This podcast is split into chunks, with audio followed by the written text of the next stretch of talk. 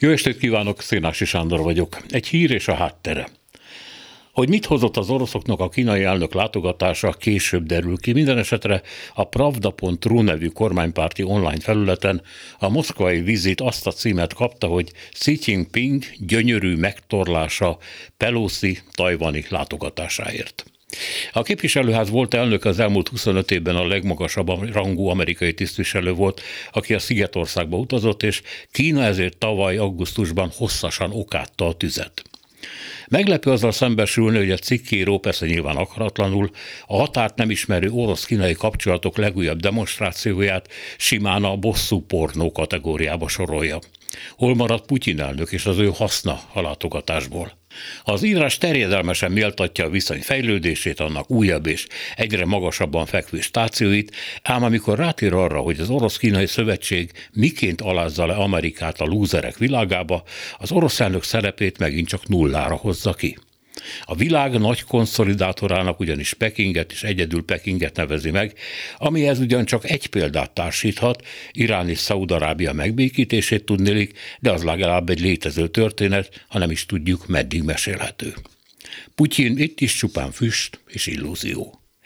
A Foreign Affairs nevű amerikai periódika pedig éppen arról ír, hogy az amerikaiak már korábban felszólították a két országot a kibékülésre, és ezek tartottak is egy öt fordulóból álló tárgyalássorozatot, de aztán Teherán inkább Kínához fordult.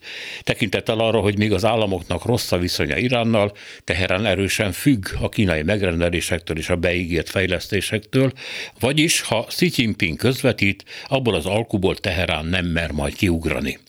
Moszkva úgy jelenik meg ebben a képben, mint egy Iránon áthúzódó tranzit folyosó ötletadója, de hogy ezen búzán és kukoricán kívül mit szállít, majd kérdés. Az viszont nem az, hogy a folyosónak is Kína lesz a legnagyobb haszonélvezője, mert így áruszállító hajóival elkerülheti az indiai és a csendes óceánt összekötő Malaka szorost, ahol az amerikai katonai jelenlét nagyon erős.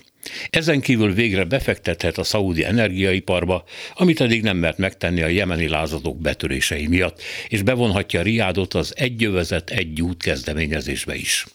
Hogy mindebből mi valósul meg nem világos, csak annyi biztos, hogy Amerika nagyon benézte a szaudi középhatalom kiépülését és szuverenitási vágyait. Ez tény. De az is az, hogy a nagy konszolidátor versenyen még nincs lejátszva a helyosztó.